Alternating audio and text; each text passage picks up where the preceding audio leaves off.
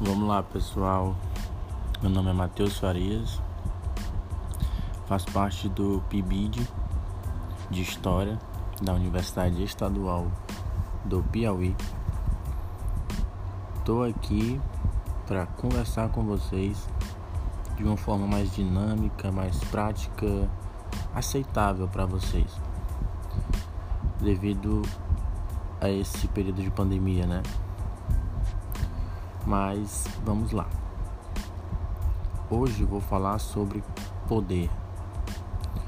Bom, galera, o que a gente pode falar sobre isso é dizer de primeira mão que o surgimento do poder é natural.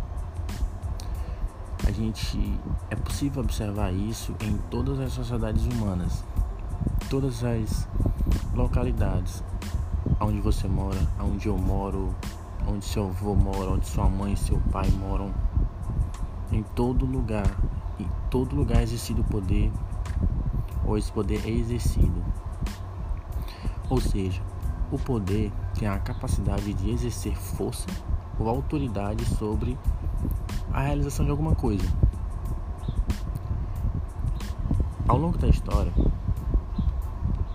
podemos perceber as consequências que esses tipos de poder trazem para certas civilizações, como, por exemplo, a invasão da América, a destruição dos povos indígenas, todas as formas essas de poder, e citando o Holocausto durante a Segunda Guerra Mundial.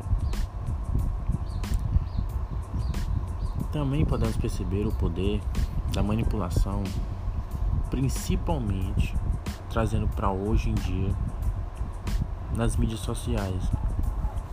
Mas o que seriam essas mídias sociais?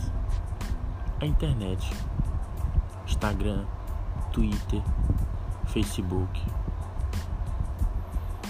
A internet trouxe um impacto em mudança nas informações e atitude dos usuários e dos seus provedores. Pessoas que mexem na internet trouxeram bastante impacto na vida dessas pessoas. Ao longo dos últimos anos, houve uma grande manifestação das fake news. Você já deve ter ouvido das fake news, das notícias falsas, né? Que aqui falado é um exemplo claro de que o poder manipulativo de uma minoria, de poucas pessoas que se acham donas do mundo, podem fazer com as massas. Essas massas são a população, a maioria das pessoas, entendeu? Essas populações, munidas de informação, verdadeira ou não, verdadeira ou falsa, pode despertar uma ira, pode despertar ódio, raiva, inveja, tudo isso. E as falsas informações podem, de certa forma, levar vocês para caminhos errados, desinformar vocês, deseducar vocês politicamente. Nas redes sociais temos um aparente poder individual que, se somado a outros, resulta em um poder coletivo. Como assim? Uma pessoa passa uma informação falsa para outra, e essa outra vai passando para mais duas, e essas duas pessoas vão passando para mais quatro, ou seja, de uma pessoa vai passando para várias. E esse poder manipulativo vai aumentando, vai só aumentando. Esse poder é capaz de decidir e desmoralizar a vida de uma pessoa, principalmente de famosos. Quantas vezes você já não viu pessoas famosas se envolvendo em confusões e, através da internet, perdendo seus seguidores, perdendo seus fãs, entendeu?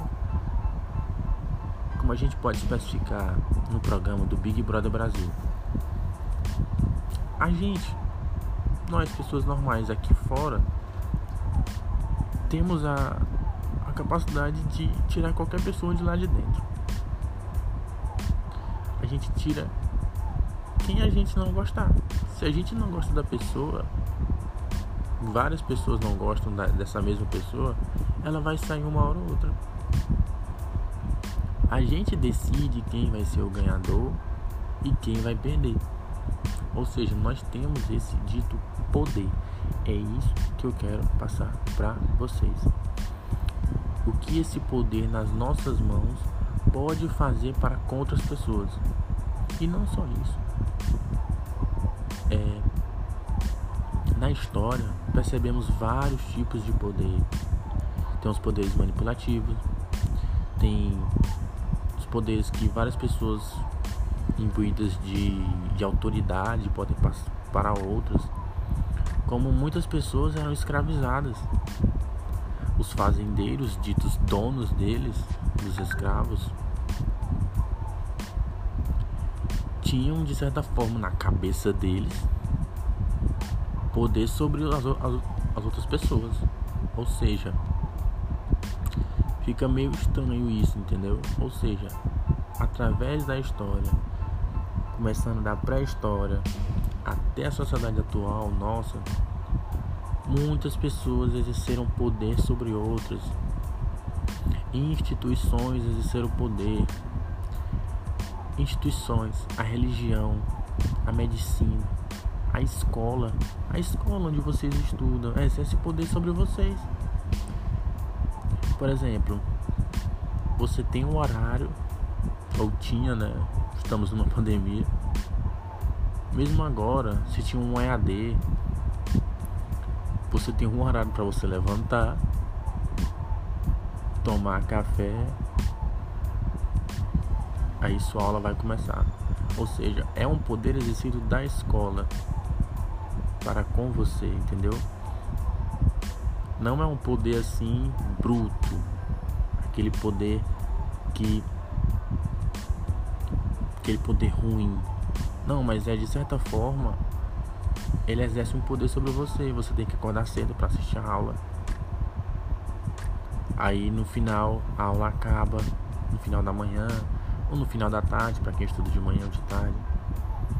Mas eu quero que vocês percebam isso, esse poder que eu estou querendo passar para vocês.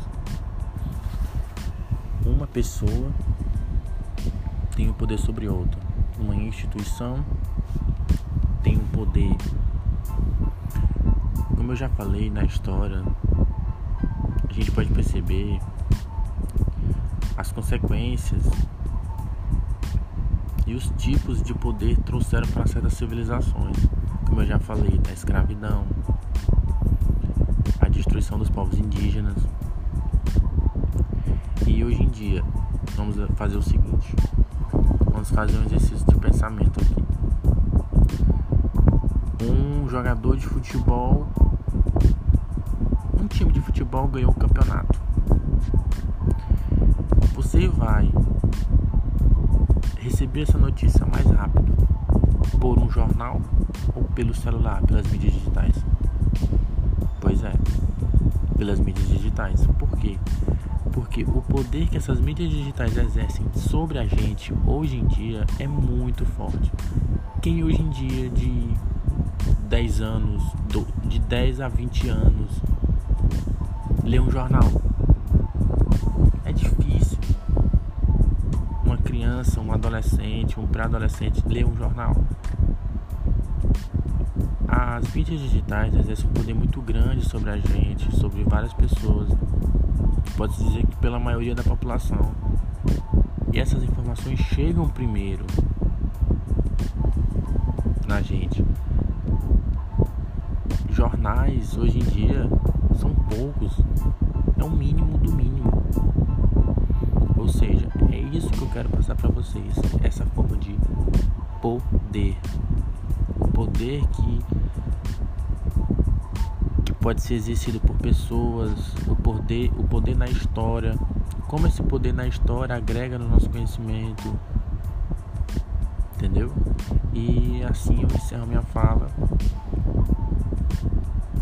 e muito obrigado.